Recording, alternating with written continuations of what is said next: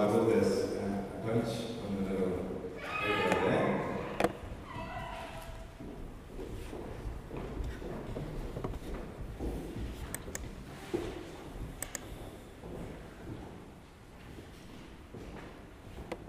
Got 1 Timothy 5, verses 1 to 16. Do not rebuke an older man harshly, but exhort him as if he were your father.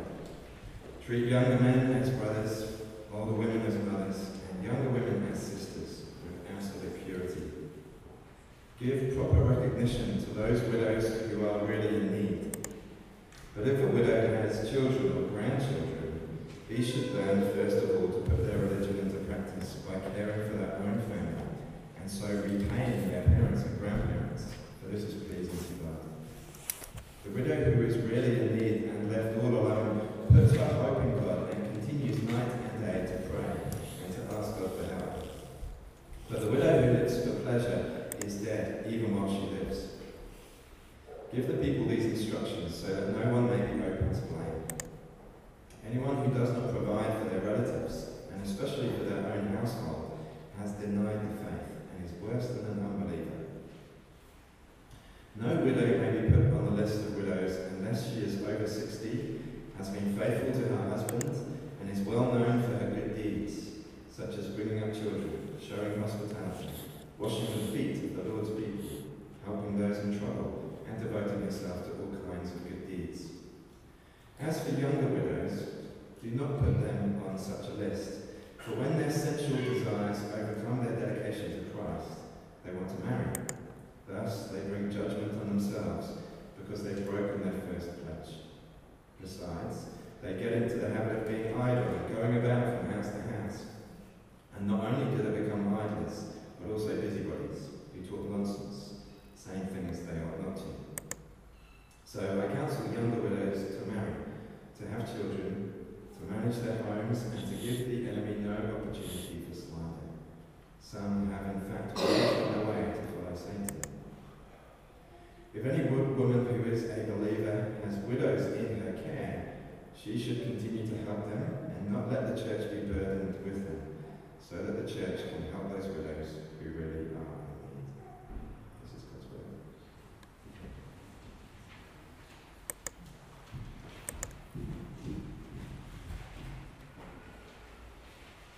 Hello everyone, my name is Johnny. I'm one of the members of the Young Barneys, uh, and it's going to be great to be able to open up the Bible with you this morning. Hopefully my Oh, there it is. Oh, oh. So it's almost the end of June, and that means it's almost tax time. How exciting! uh, well, Bron and I usually try and do our budget around this time of year as well. We have a- an afternoon set aside sometime in the next month to look at how we went last year with spending and giving and saving and what we need to change for the next 12 months. It's one of the worst days of the year. it's just so uncomfortable, isn't it? It's the time when you have to make real decisions about how you use your money. This passage is a little bit like doing a budget. It looks at a real church's struggle with caring for widows and tries to answer the tricky question of who should be cared for by the church. So it might be a little bit uncomfortable, and there'll definitely be some confusing parts. But I hope that uh, the confusing parts are not distracting, but that you'll be encouraged by this passage that caring for the needy is not just a big idea, but a practical, achievable part of how the church should function. Let me pray as we get into it. Father in heaven, this is a difficult part of the Bible to understand and apply. But we know you are good, you care for the needy, and you want your church to be equipped to care for believers and to show the gospel to our neighbours. Please help me to present my points clearly, to avoid barriers and unnecessary confusion, and to give practical application for our church. You speak through your word. Please do so, and speak through me as well. Right? And you should all. Sorry. Amen. Just keep it going. and you should have all received an outline. We're going to work through the main part of the text, which is in verse 3 to 6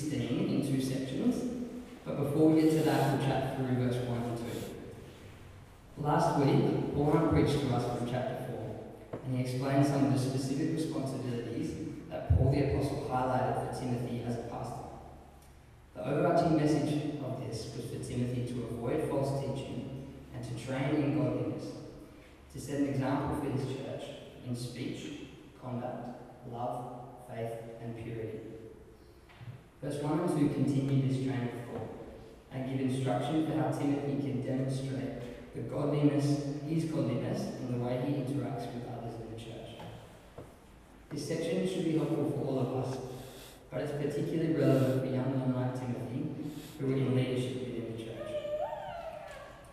Paul's basic idea is that our interactions with each other should be like family. We should be treating older men like fathers, younger men like brothers, older women as mothers, and younger women as sisters. This is not just a nice idea, but a command based on what we read in chapter 3. Have a look at chapter 3, verse 15. It should be on the screen as well. I'm writing you these instructions so that I am delayed, you will know how people ought to conduct themselves in God's household. In other words, in God's family. We all come from different families, and ways of interacting, but 1 Timothy is all about how people should interact in God's family. Since Bron and I started here, we have felt welcomed as part of the family. It's really encouraging hearing from the Zerners and the Hunts that that's been other people's experience as well. I think it's an essential part of how Barney's functions, and it's not how every church does. We're really thankful for that. This passage talks specifically about how the church family should care for needy people. But this first part is a helpful reminder for us that in our everyday interactions with each other, we are a family. Next time you're responding to an email or chatting with someone after church, about to pick up the phone from a church member, it's helpful to think of that person as your father or mother or brother or sister in Christ. Think about how that might change your interaction. Perhaps it might give you more patience or make you more generous with your time and money. Or maybe it might just prompt you to show more interest in their life. So, we're one big family in Christ, but what does that have to do with widows? Have a look at verse 3 and verse 16. Give proper recognition to those widows who are really in need. Do not let the church be burdened with them, that is, the widows who are cared for already, so that the church can help those widows who are really in need. Paul writes this to Timothy to make sure that those in need in the church family, in this case widows, would be provided for, and the church family would not be unnecessarily burdened. This is an expansion on what it means for us to interact with each other as family. So in Ephesus 2,000 years ago, being a widow was quite a different story to what it is today. If your husband died and you had no family, there was no one to provide for you and no way to provide for yourself. In Adelaide in 2021, men and women alike can work and earn a wage, and we're blessed to have a government that tries to provide financially for those who are out of work or unable to work. But I don't think any of us would pretend that there's no needy So one of the questions that I've struggled with as I've tried to read this passage and write this talk, and I'd like you to struggle with that as well, is who are the needy in our society and our church today? And what are their needs? What does 1 Timothy 5 tell us about them? We'll think more deeply about this toward the end of the talk and in DNA groups this week, but I wanted to be fun give these instructions. This is relevant for us now. How do we at Barney's use our time, our money, and our resources in caring for needy people? So the widow section, verse 3 to 16, I've divided it into two chunks. First, the needy people the church shouldn't care for, and second, the needy people that the church should care for. So we'll start with the hard one first. Who are the needy people that we? So there's two groups. The first group are people who should be well provided for already. Have a look at verse 4 and 8. If a widow has children or grandchildren, these should learn first of all to put their religion into practice by caring for their own family, and so repaying their parents and grandparents, for this is pleasing to God. Anyone who does not provide for their relatives, and especially for their own household, has denied the faith and than the unbeliever. If a widow has family, then the family should provide for them. If the family is not providing for them, Paul says that person has denied the faith and is worse than an unbeliever. This was a massive statement to read, and one that surprised me when I read it. I feel like the Bible often says, what feels like it says, don't worry about your earthly family. They don't matter, now you've got a spiritual family at church. But this passage points out how unhelpful that idea can be. There's a practical reason why we should provide for the needy in our family. If we don't, then the church has to provide for them. And it might lose out on helping someone else in need. The example that came to mind for me was my grandparents. They're 90, they're committed Christians, and they live in coastal New South Wales.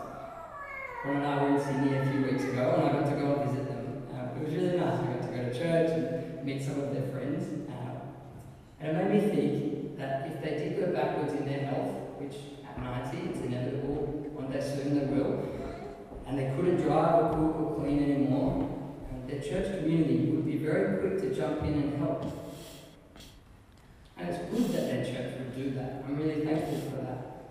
But if my parents and my sister and I were to say, oh well, good the church is helping, I think they've got it and do nothing ourselves, we would be unnecessarily burdening the church. I think it's complicated and tricky uh, to put this into practice, and it would be complicated and tricky to figure out how we care for them from interstate. And I think it would end up being shared, but the distance and the complexity is not an excuse attitude of complete disregard. And I think that attitude of lack of care is why Paul says that you're worse than an unbeliever. Because looking at my mates outside the church, all of them value family. So if we live with complete disregard for our family, especially when they're in need, we're behaving worse than people outside the church. That's why Paul is so emphatic about Christians caring for their direct family. The second group of people Paul says not to care for are the younger widows. Get ready for the hard part. Verse 11 to 15. Um, so I think there's two instructions that Paul gives for younger widows and two reasons behind his instructions. So his two instructions are for the younger widows to not be put on the list, which I take to mean they should be given regular provision by the church, and for the younger widows to remarry. These instructions are explained in two overarching reasons. Um, Paul's reasons are that their sensual desires might overcome their dedication to Christ, and that in their idleness they may turn to Satan. Take it verse 11 when Paul says that young widows' sensual desires may lead them to want to marry, is talking about remarriage to someone outside the church. And it comes at the, at the expense of their dedication to Christ. Paul thinks it's better for them to not even risk it, and so instructs them to remarry within the church in verse 14. Likewise, Paul sees the temptation that idleness poses to young widows if they do not remarry, and the opportunity it gives Satan to steal away these women from the church. I think there's, there's some context in the Ephesian church that we don't have the details on, and it would be unhelpful to guess that. But the way Paul writes it, it sounds like this is a problem he's heard about already. That there were young widows who were being supported by the church and who were idle and not remarried. Paul even says in verse 15 that some have in fact already turned away to follow Satan. But notice that Paul's main concern is the young widow's spiritual needs, even more so than their physical needs. He sees the threat of sensual desires and idleness and writes these specific instructions so that their dedication to Christ is not overcome and they don't lose their faith. Now, I was a bit naughty in writing the people the church shouldn't support. Uh, I, I don't think that this passage is saying that we as a church should never support young women who've just lost their husband. That's a bit of a conclusion to take.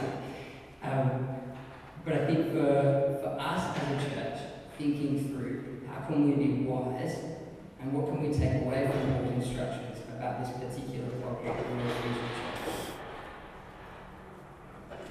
So first, what are the threats to our dedication to Christ? Is it idleness for you that tempts your sinful nature?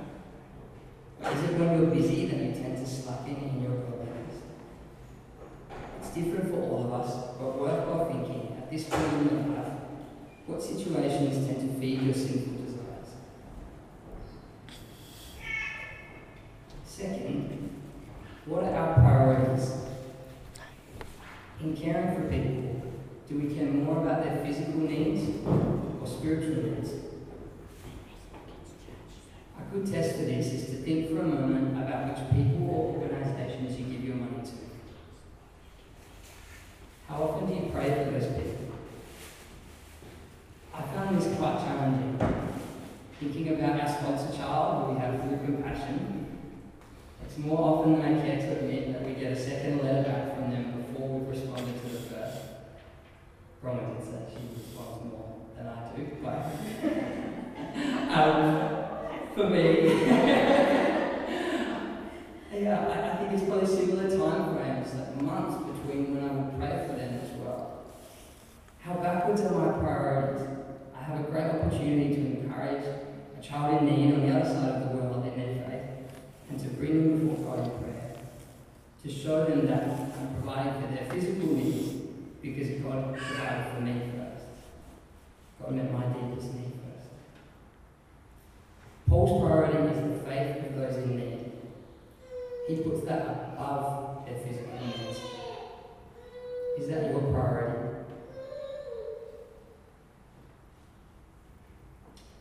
So that was the first chunk, the people who we shouldn't care for. Now we get to the second part. Who are the needy people we should support? Have a look at verse 5. We skipped over it before. Let's have a read. The widow who is really in need and left all alone puts her hope in God and continues night and day to pray and to ask God for help. This is the person that the church really needs to support. The believer has no one to turn to, no biological family to rely upon, no way to make a living on her own, and she's calling out to God This sounds good. I think we can all agree that this person should be cared for by the church family. But there's one more tricky bit. Have a look at verse 9. It says, No widow may be put on the list of widows unless she is over 60, has been faithful to her husband, and is well known for her good deeds, such as bringing up children, showing hospitality, washing the feet of the Lord's people, helping those in trouble, and devoting herself to all kinds of good deeds. This seems like a really high standard to me, doesn't it? Almost like a list of job requirements before you can get your paycheck. It's confusing, but from what I've read, a simple explanation makes the most sense. That Paul is talking about provision for needy Christian widows, and so some sign of their faith in works is necessary. It's not saying they have to be squeaky clean, but that a reputation for good works would show the sincerity of their faith. This is not Paul's expectation for just older Christian widows looking for support in the church, but it's his expectation of all Christians. He expects that faith and deeds should go hand in hand. So, what does caring for needy church members look like for us at Lions?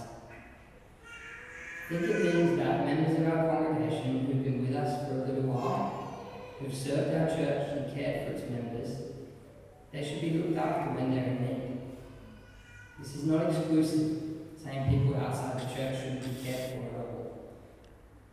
But if a member of the church is in need of regular support, whether that be financial or relational, they should be a high priority. This passage talks specifically about financial support for widows in a local church in Ephesus. But the guidelines Paul gives us are helpful in thinking about how we care for needy people in the wider church as well, not just with financial support, but providing for all their needs. So, what ways could we use our time and money to care for the needy in our church and the wider church? I've been forgetting my clicker. Oh, we're good. in terms of support of the Universal Church, two organisations that seek to provide care for persecuted Christians in other parts of the world are Open Doors and the Barnabas Fund. This could be a great way to use your money to support needy Christians in other parts of the world. There's lots of other opportunities too, those were two that came to mind. And God did a funny thing on Friday night. I was meant to be doing some final edits for this talk, but I got a bit distracted and I was trolling through Facebook, which I was meant to have deleted, but I still got it, so it's on the computer. um, and, and what should pop up but Barnabas Fund's most recent update, a story of a widow who's one of 400 widows in Pakistan being provided for as a part of a widow welfare project. And it just so happens that Tuesday is International Widows Day. Oh, isn't that interesting? So, God's pretty funny how he does these. Uh, Bron's going to read out the story of Salma. Um, there should be her picture on the screen. It's a bit small, but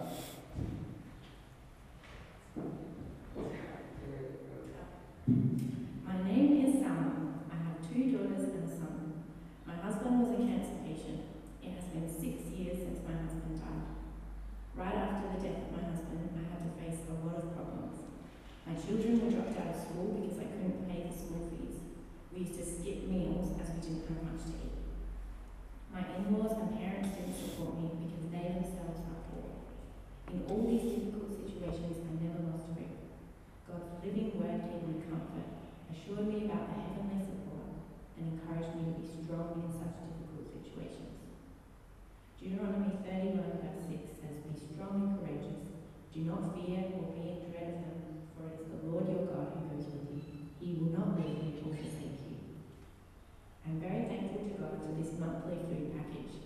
We live happily for the whole month. It has been a great blessing for my family, and I believe the Lord has fulfilled his promise in my life that he will never forsake us and he will provide for us. May God bless you a lot. Amen. So here's a widow who's in the same situation as the needy widows of Ephesus.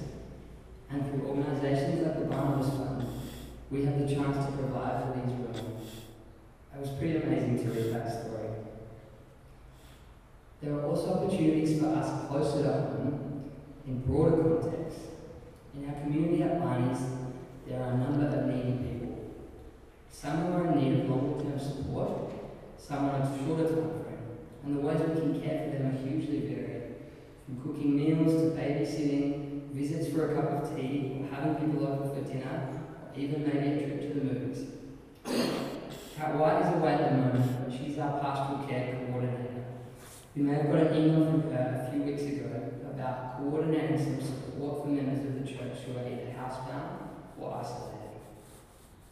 She suggested a 20 minute visit once a month would be hugely appreciated. So please shoot Kat an email if you're keen to get involved with that, or if you have capacity or ideas in how to care for others in the church. Or grab Ben if you don't have Kat's email and he can put you in the right direction or chat with you further. I recognise that for a lot of us, we have capacity in what we can give and what we can do. And we might not be able to add things in at the moment. And I don't think the problem of busyness is going to disappear anytime soon. One idea that I thought might be helpful um, is to sit down, like when you do your budget, um, and have some time each year or every few months where you look at how much time you spend giving activities and church activities, and do a bit of an audit on how that's going. How are you caring for people and how you use your time? And is it sustainable? Are there things that you need to stop doing? Or are there opportunities to start helping in some way? Paul's writing this that the church wouldn't be unnecessarily burdened. And I think the implication of that is that the church could continue to support the widows that did decide to. Needy people are often in need for a long time. The passage is not saying do more stuff, but asking us to be wise as a church and as individuals so that we can provide good, sustainable care for the truly needy people around us. Now, this could be a dangerous piece of advice on its own. Sustainable care can sometimes turn into care only when it's convenient, or care only when it comes without a cost, and you can do all the other things you want to do first. The devil is quick to twist God's advice to be wise into advice to be selfish. In Luke 21, Jesus sees the rich people putting their gifts into the temple treasury, and a poor widow puts two small copper coins in after them. And he says to his disciples, Truly I tell you, this poor widow has put in more than all the others. All these people gave out of their wealth, but she out of her poverty put all she had to live on. This tension is one that I find so difficult to put into practice. God asks us to give Him a whole self, to hold nothing. And part of that is being sacrificial in how we use our time, our money, our whole lives. But as 1 Timothy 5 reminds us, we need to give of ourselves to others with wisdom so that we can t- continue to give for our lives, not just for a season. I'm still figuring out how that works for me. But one thing I have recognized is that the danger for me is to give less, to keep myself in comfort, and to do things when it's only kind of easy. What's the danger for you? Do you tend to give less and stay in comfort, or to give so much of yourself that you're burnt out?